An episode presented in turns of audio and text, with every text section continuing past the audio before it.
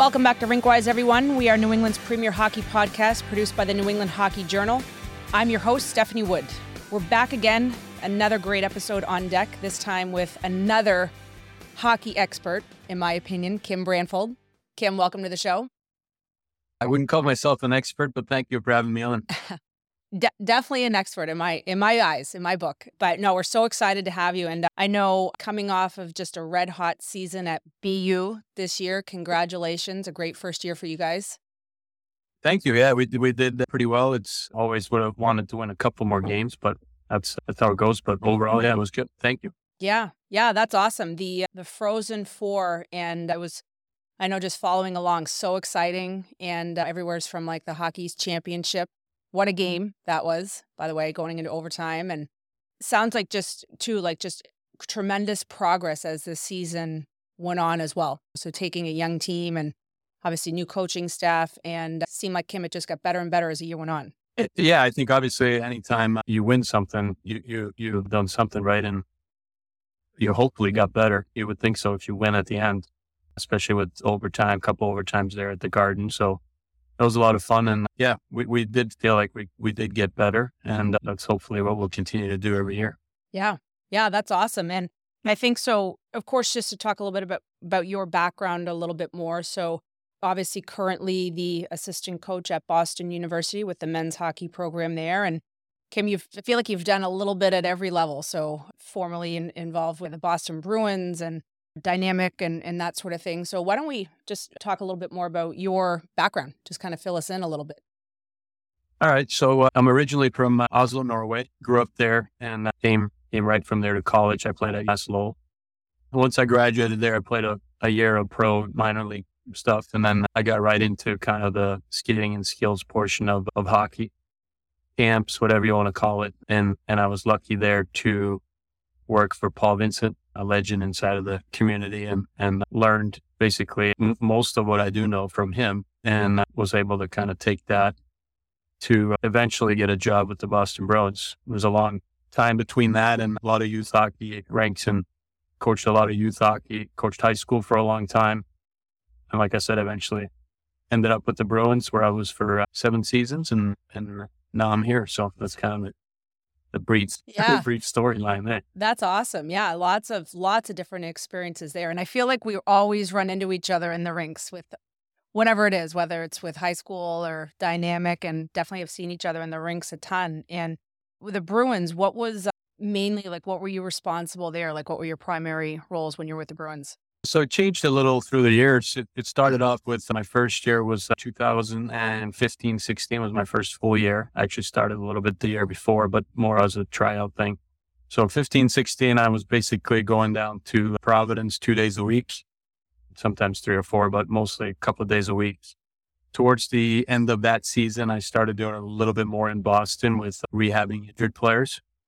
And then the following year, I ended up being more involved in Boston with day-to-day stuff, part of practice. As soon as Bruce Cassidy took over as head coach there, yeah, be part of kind of the, the coaching staff. Was was lucky to have that opportunity to kind of learn from them and be on the ice every day. The rehab portion in terms of injured players was still a big part, and then the the skill sessions, development sessions, still was going down to Providence as well. Ended up doing some work with the scouting staff in terms of watching video and that type of thing. So it kind of changed a little year to year. When COVID hit too, I, I was, unfortunately, COVID hit, but a couple of times I got to go on the bench too during games too. So that was a nice, fun part. And so a little bit of everything with the Bruins, really. Yeah. Yeah. That's awesome. Big skills guy, obviously. Yeah. I mean, that that's, that's kind of like my core competency, and that's where I started. And, and that's kind of what I still believe in, and that individual development portion of things is still what I take the most pride in, so to speak, and something that I truly believe in. So yep. Still highly involved in that, and continue to, to, to do that here at B U. Yeah. Yeah. And Kim, I, I feel like in a way with all this, the skills work, it's, it's just such a big thing. It's, it's, it's something I wish that was more prevalent when I was back playing in college. It's, feel like it's really become a, a, a much bigger focus point, I feel like, with high level hockey programs. And in a way, I feel like it's it's how we've also seen just so much change and evolution and improvement, I feel like, a little bit with with the game of hockey. Yeah, I think obviously now with, I think everyone's talked a lot about how much hockey is available for the kids. Sometimes it might be too much, but they do skate a lot through the through the year and obviously work on their individual game, certainly a lot more than we ever did. I never did any of it. So, right. And same as you, I wish I, I did do it. And you see now young players, obviously the ones we get here coming into college, they're just so skilled. And, and I think it makes for a better game if you watch the playoffs now, how fast it is and, and the kind of plays that can be made and how entertaining it is. I think it's a big portion. And I, I attribute a lot of that to just availability of ice year round. And yep. Obviously skills coaches and skating coaches and everything else is, is a big portion of that. Yeah. Yeah. And would definitely love to talk a little bit more as we get further in the show, just get your perspective on on some of those things. But with the Bruins, though, you must have been so pleased. They had such an incredible season this year as well, record season. I know not the result that we wanted at the end, but I know you've probably spent a, a lot of time with those guys and developed some good friendships yeah, there. Yeah, it was it was fun to watch. I mean, I really felt for them. I, I was probably the biggest fan all year. Yeah. I watched every game and and the relationships that you grow, right? They don't go away. So you, I talked to a lot of the players and staff and through the year, and, and it was just an awesome year. Really, really unfortunate that it ended the way it did, but doesn't take away from what they accomplished and the type of locker room they have over there. And actually, I was I was just over at the Warrior Ice Arena skating with a couple of guys now, so I'm still uh, still got my ties in there. Yeah, yeah. And I love the group, and um, yeah, it's fun to watch. It's something special that they have there in terms of the culture, and I think most most people can learn from that in their own organizations. Yeah. Yeah. No, that's awesome. Yeah. We all loved to see that this year. Just what a season. And so when you were with the Bruins, and then how did you transition into the college scene? So then Boston University presented an opportunity to you. Yeah. So I had worked with Jay Pandolfo for uh, six of my seven years with the Bruins. So he knew kind of what I brought, and, and I knew the type of person that he is. And, and I, I thought it was a good opportunity just to be able to work for him. I probably wouldn't have made the transition if it wasn't for someone like him. I honestly didn't know. I knew B U as a program, not really as a school. And I got to, to know that portion too, and was, was very impressed with the history and, and kind of what, what kind of institution it is. So it was a lot of learning in making the transition, because obviously the re- recruiting portion, always staying ahead of getting new players in the door.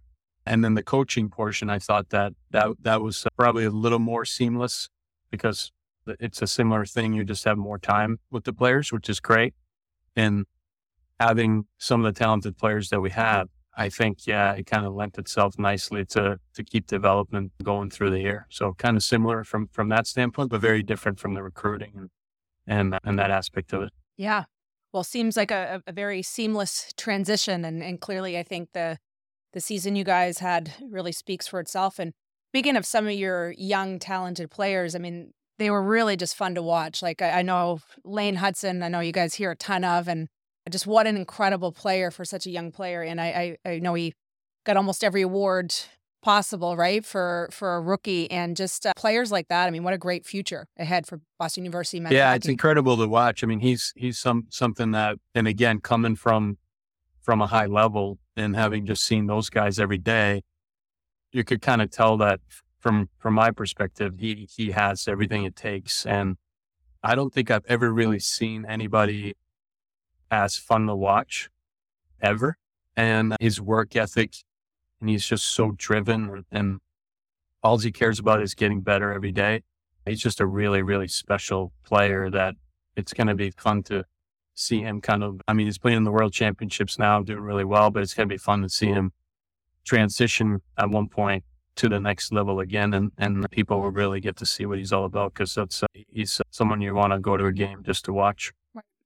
Right. I was, Kim, recently at a awards banquet with him and Dick Pandolfo were there, and uh, the New England Hockey Writers Awards banquet, I think it was. And yeah. Really just interesting to see. I mean, he he just, he looks so young, number one, and, and he's not a big guy, right? He's a defenseman, and just very humble, very quiet, and I think to your point, just seems like just puts his head down and works hard, but he was just very humble and uh, just, you know, seems like just a great kid to have on the team. Yeah, he's he's unbelievable to work with. And, and obviously, again, he's an exceptional player. And yeah, I think it's just when you have players like that, that are just team guys too, that all they care about is the team winning and doing well and whatever it takes for the team to improve. It just drives so much of your culture when your better players are that way.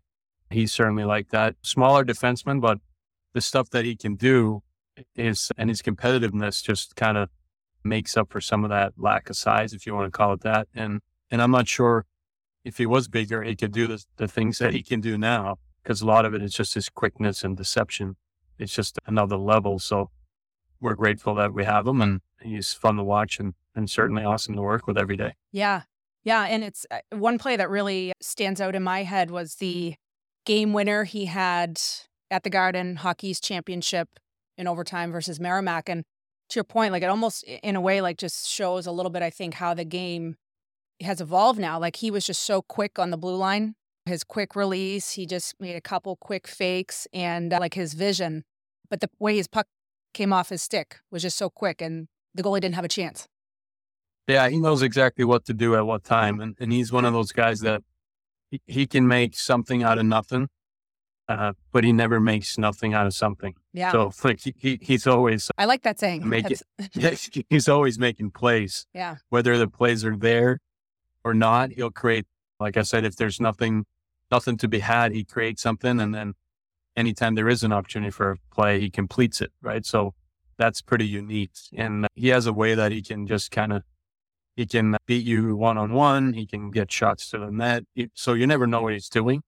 And I think it reminds me really a lot of like a really good point guard in basketball. Yeah. He can kind yeah. of control the, the play. And again, I think it's very unique. So special player. Yeah. Yeah. Interesting. Can't wait to see him as, as the years go on, and of course follow Boston University. And back to the season that you guys had this year. Again, just incredible first year, Frozen Four appearance in, in year one. And uh, so just walk us through a little bit of the season. Like when you guys started, it was obviously just a change, new staff in place, and just some of the things that you guys implemented that really worked well for you this year.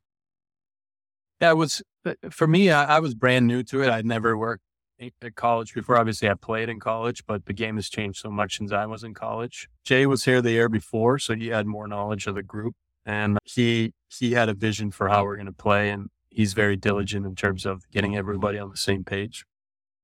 And Joe Pereira, the associate head coach, he's been in, in the college game for a long time, and and he has a great pulse for kind of what college hockey is all about. And we knew that we had, there there were a good amount of returning players, so we knew the team was going to be capable of being pretty good. So it's just more about kind of getting everybody on the same page, understanding what Jay requires on a week-to-week basis and day-to-day basis.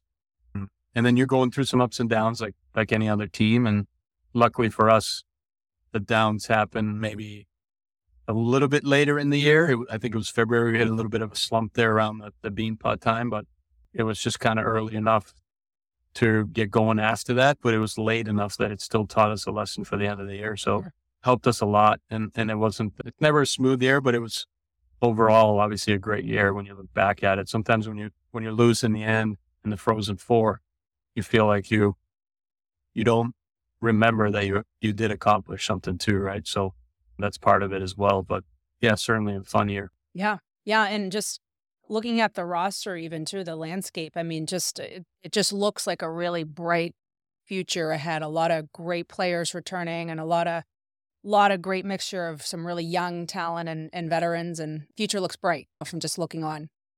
Yeah. I mean, I, but I think it's, we just got to keep doing what we're doing. I think, and that's the best part about Jay Pandolfo as the head coach, is that he, he just, it's just every day, just strive to get better, because every team is really good in the off season.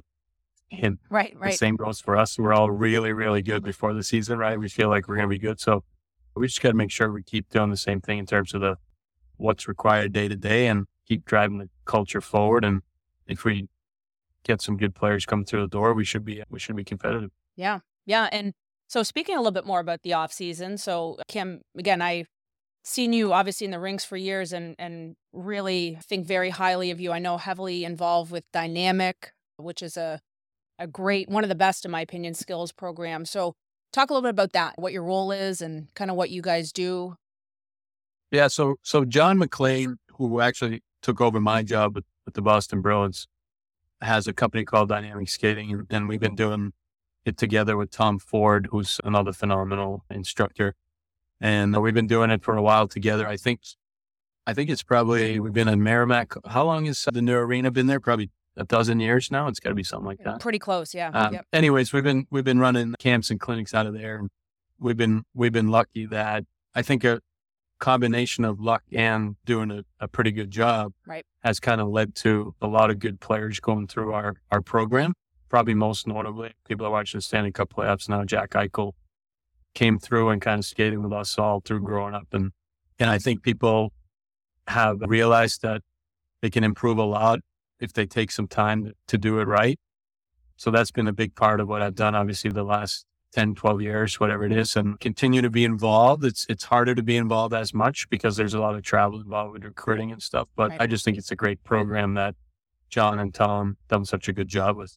Yeah. Yeah. Oh, it's it's awesome. I always walk by and, and, and look on, and I, I think it's one of the best, no question. And Kim, I always felt that the off season was just really the prime time for players, especially youth players, to really work on their game, especially their weaknesses, really try to make improvements. I mean, in your opinion, with, with the landscape on the youth side, like how, how important do you think that skills training is and the time they use in their off season to get better?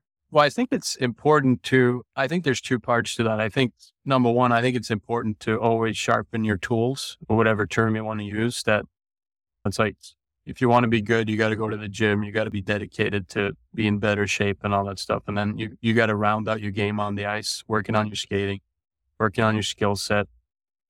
And everybody has different things to work on, but you, you got to make sure that you take enough time to work on that portion.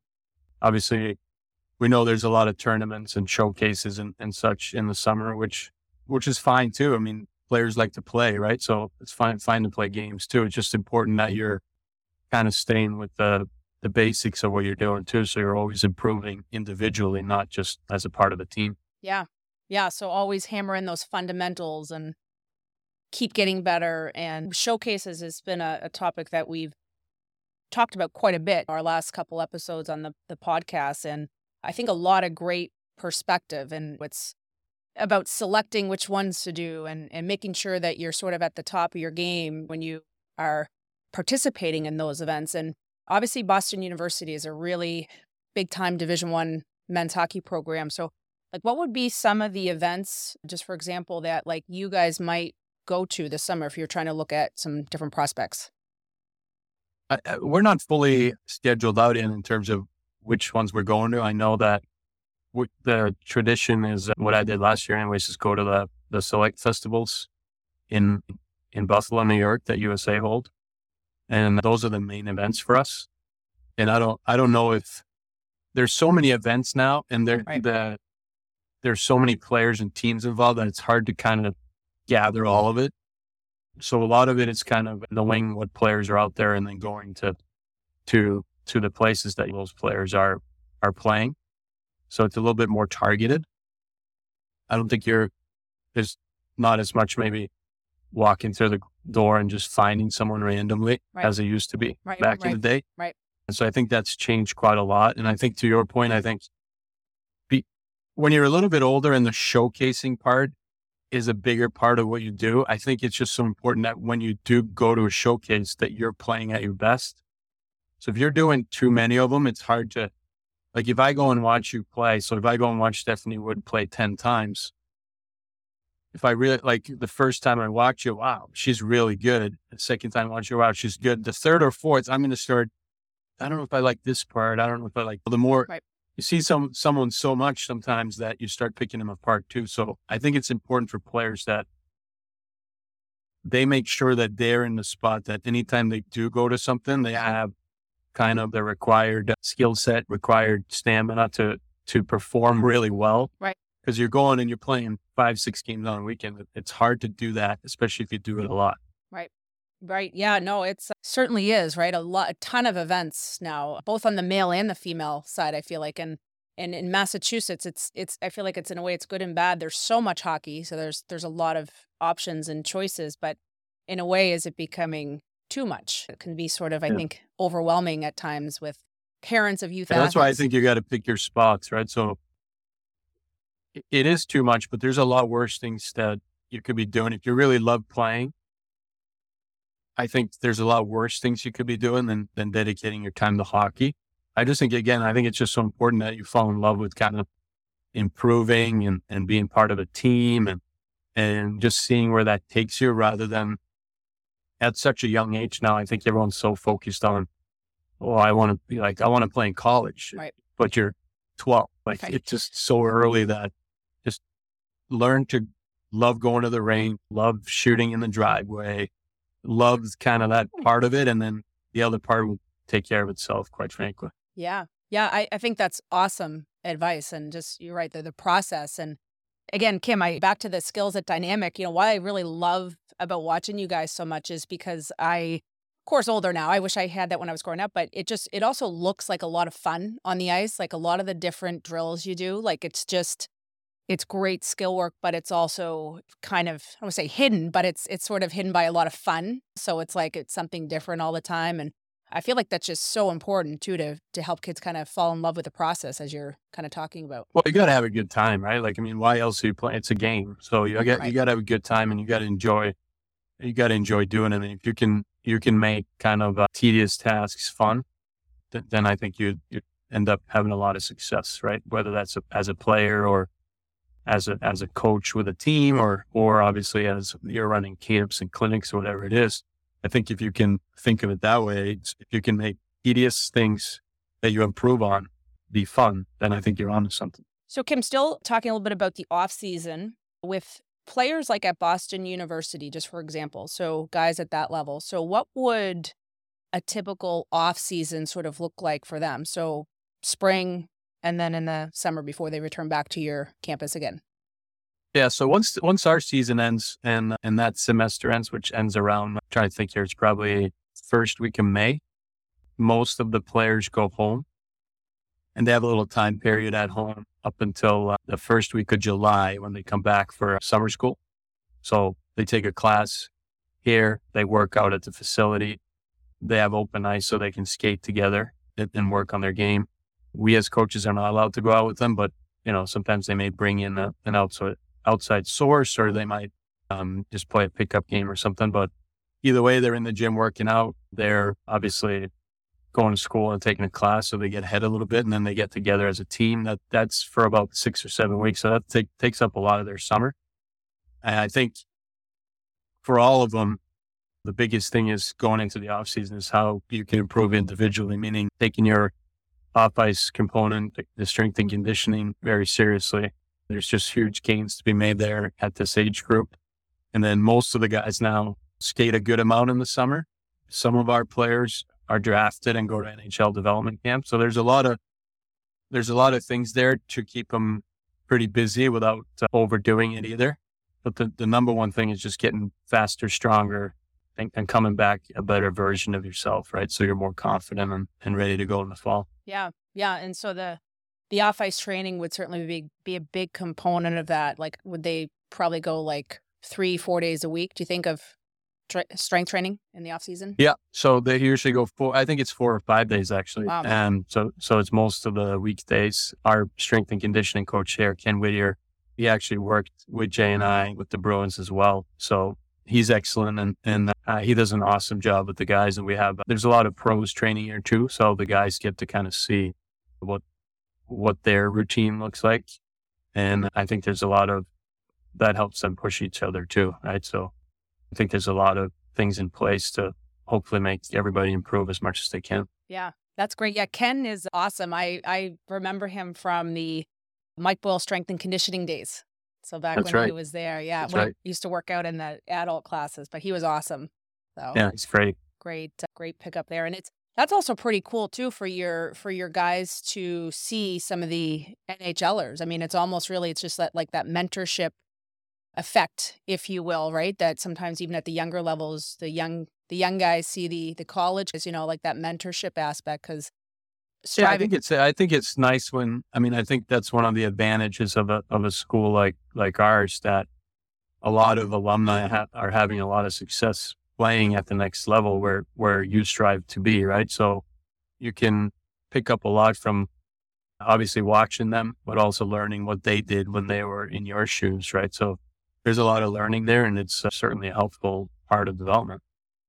Yeah. And then, so walk us through just quickly too. So once the season starts, so once you're in season, so your expertise, if you will, was really that a lot of that skills work and, and skating and stuff. Now, do you bring that component to the training in season as well now? Yeah. So we, during, during our, the fall is a little bit different in college where you're only allotted a certain amount of time to do team activities, but once the season gets going fully, we always have Mondays as a dedicated skill development, small area game type day. In addition to that, we typically do one skill session for forwards, one for defensemen. Outside of that, that's a little bit more position specific or just getting your extra touches and, and individual development. And then on top of that, again, we'll also have certain players that may have one or two smaller things to work on that that have optional ice available for that, that type of thing too. So there's a lot of stuff outside of just regular team activities that we kind of put in place so that it's available for them through the season.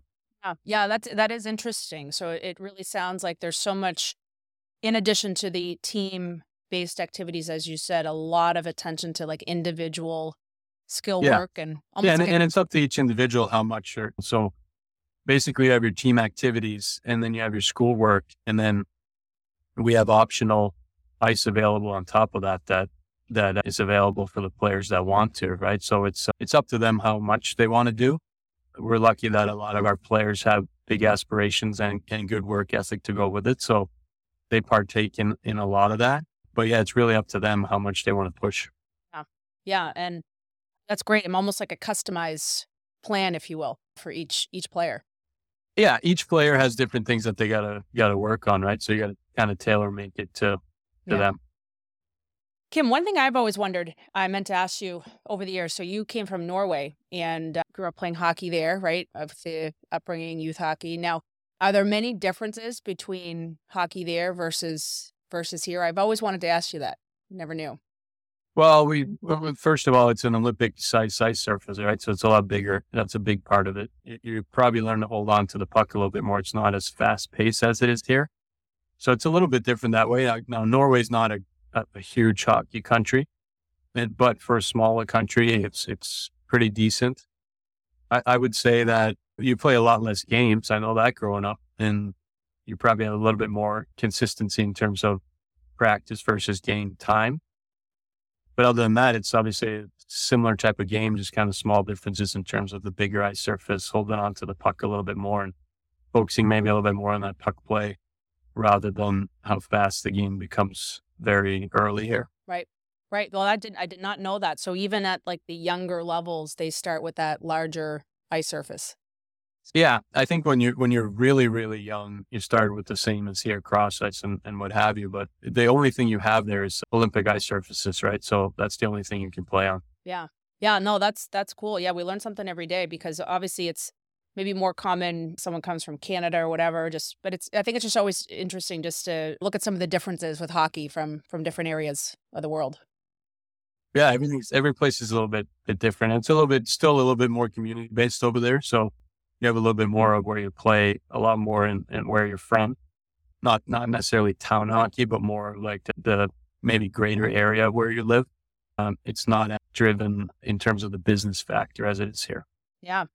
Well, and I think so now just back to hockey in this area. I think lastly, so you're, you are coaching and have coached at a really high level and, and also get to spend time with a lot of upcoming youth athletes. Like what would be just maybe some of the, the tips or advice that you have for some of the youngsters with big aspirations?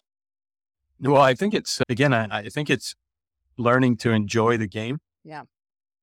Having fun with the game and understanding that every game or every practice is not game seven of the Stanley Cup, but kind of having fun with it while you're trying to improve yourself and learning from others, I think is really important. So not just you coaches, but learning from other players, picking things up along the way and understanding that just because someone else, I mean, let's say I'm playing with Stephanie Wood growing up and she might be a better player than me right then and there. It doesn't mean that that doesn't lessen my opportunity. So just learning that you can learn from everybody. It's not a competition of who's better and I'm better than this person and that person's better than that person. It's more about trying to strive for loving to get better, I guess is, yeah. is what I'm trying to say. Yeah, I I think that's awesome. It's it's just wonderful advice. And it's, again, it's I, I think there's a lot of lot of options, and especially at the younger levels. And I think it certainly can be a little bit overwhelming. And I think sometimes too, Kim, I think sometimes parents feel pressure, and they feel that pressure just from different areas, uh, not just from programs, but competing with, with maybe another player. And maybe that's not the best thing to always do. No, I think it's, it's, the compete is important on the ice, right? Like you, you're competitive, being competitive on the ice, but it doesn't, it doesn't, it's so much about sometimes like this person's better than that person. And well, I think this person's better. Like it doesn't, everybody's really good at different things like right, that. Right. It, and you learn that obviously as you go along that there's different players that have, have different uh, skill sets and different schools, different junior programs, different colleges are looking for different things, different N H L teams for that matter, looking yeah. for different things. Some players are big, strong and have an advantage there. Other players are smaller, skilled, more quick. Yeah. So there's not like, this one is better than that one. It's just that everybody has something to offer and it's about making yourself better and, and trying to be part of a productive team, right? Doesn't right. mean you have to win every game. You don't have to go fifty and oh in a youth season. It just means that you, you got to learn again to learn from others and learn that every year you need to get a little bit better so that you can enjoy the game as you get older in high school and prep school, juniors, college, or whatever that might be. Yeah. I wonderful, really wonderful advice. And I, I think it's a great reminder. And I, I remember kind of a story on that. Like my one of my best friends that I went to Northeastern with, like we both, the end result was the same. We both went to Northeastern. We both played there. We took two totally different paths to get there. Yeah, exactly. Completely different. And you see that all the time where you see players in the N H L, like some are drafted high and make it in right away maybe, or others are, are not drafted at all and they make it in eventually. They just have a different road and they end up in the same place. And that's how life is in general, right? So there's no people, I think sometimes people and parents specifically think it's a, it's a chess game. And if you put the piece in a certain place, like everything's going to go bad or good for that matter. And mm. it's just not like that. It doesn't, it doesn't work that way. It goes in ebbs and flows, right? You're, Younger players grow at different rates and things happen at different times for everybody. And I think it's just important to just kind of, again, it comes back to the same thing. Learn to, learn to love it, learn to enjoy becoming better. And you're going to have a lot of fun experiences that hopefully eventually will take you to play in college, right? That would be a great thing, but more about learning to enjoy the experience. And then I think it kind of takes care of itself because you, if you learn that, then you're going to get opportunities to play in different things that'll showcase your ability in front of the right type of people and things things fall from there. Yeah. Well, Kim, I think that's wonderful advice and certainly wonderful perspective and, and different too. It's it's a little bit it's it's it's different advice from what we've had on some of our shows so far. And so finally, I think since we have you here, of course, hockey expert, as I said, just all different avenues of of hockey, we'll pivot to our Overtime Live. And we're going to turn it over to producer Dave, who's going to put us on the spot, Kim, and ask us a couple hockey questions for fun. Overtime. Are you ready, Coach? I hope so. I'm ready. You sounded pretty ready before when we prepped you on this, but but you haven't but you haven't heard the questions yet, and neither has Stephanie, as a matter of fact. Stephanie, do you want to go first, or should I throw it to your guest first? Hey, I'll guest? I'll I'll go. I'll jump in. All right, fine. I'm ready. Yeah. Question number one for Overtime: what is the most exciting play in hockey? Well, I think that the most exciting play, I I think, is overtime. I would say I'm kind of describe a scenario here, maybe yeah, an that, environment. That works. Yeah. Because I just think that the, the stakes are higher and it's it's sudden death once you get to overtime. I, I'm kind of a big fan. I know not everyone likes this, but like when you get to like a three on three. So I think of like the the, mm. the men's Beanpot that I just watched this year. Like you just see so much playmaking. So like I think a good like two on one and overtime when you see some really great playmaking, I think to me like that's probably the most exciting play. There's also a, a sen- that sudden death creates a feeling of almost just desperation, and you can see them the trying in ways that maybe they wouldn't during the for during sure. regulation. I've I've been on both sides, the winning and the losing, mm. and in overtimes, and as a coach, you're you're definitely you're gripping your your clipboard, I think, a little tighter on the bench. How about you, Coach? The most exciting play in hockey? The most exciting play in hockey is when it's overtime and the puck goes in the net for your team. nothing, nothing else. Nothing else. Not as exciting when it goes in the overtime portion. Not exciting. Yeah, I think yeah. Tra- when the puck transitions in hockey, I think it's exciting when you see the speed and, and the potential for an attack, and um, that's where I think for me the most fun part is to watch players that have the ability to to make special plays happen. So you see a transition and you see like a Connor McDavid getting speed with the puck and just going around people sometimes. And, and you're just like, wow, that's, that's a special play. To me, that's the most exciting thing about the game. Yeah. They say th- the, awesome. that it's only possible in hockey to have a, a game winner apparent on one end of the field slash court slash whatever ice. And then literally a split second later, it can be in the other end and the other team could be winning. So, so fast. Unique to hockey. All right. Question number two for overtime. If you had to make one change to increase hockey in America, or I guess we, I guess we should say North America, what would that be? Coach, do you have any thoughts on that? Yeah, that would have to be the cost to go down quite a lot and somehow get the funding for that so that some of the inner cities and, and places would have more access to the game mm. in an easier way to play. I think part of that would probably be more street hockey rinks too. Uh, I think that would be a big part of it, just to grow the game in all areas and, and for it to be very easily accessible for a lot of people, such as like a ba- like game of basketball, so easy to play. There's a there's hoops down the street for most people where they live. So that would be the number one thing for me. I remember when my My mother's a big sports fan. She would teach me at a young age, and not to get too socioeconomic here, but Coach, what you said is absolutely right. I mean, the the there aren't a lot of hockey players historically coming out of Harlem. I hope I'm not stereotyping too bad here, but you're right. All they need is a hoop and a ball to get going, and with hockey, you just need more. Stephanie, what any changes you would make to the game to make it more popular? Yeah, and and first, I, Kim, I think that's a great one. You know, I, I think the the cost that I'm hearing and seeing at some of these youth level between their in season and, and out of season, it's getting sort of ridiculous. So I, I think yep. that's a great one. But so I think on the spot. So I'm mm. I'm at the youth level a lot, and I mean there's there's a few things, but I think if I had to pick one, something that stands out to me, and I saw this would see this more in Canada, kind of growing up playing there, is at the youth level, and you're teaching kids at a young age about the importance of hitting from behind, right, or, or going to the boards. They would put like a It was a yellow, basically lane, about three feet, three feet from the boards. So it really kind of stood out, and it just made a bit of an impact because, again, just t- teaching the importance of proper contact going in the boards or hitting from behind, it was just highlighted and stressed a little bit more. I thought it was a great idea. I Again, I saw that more in the, the rinks growing up, but it was uh, important because it was just really kind of stressing the importance of of going into the boards properly. Good answer, Stephanie.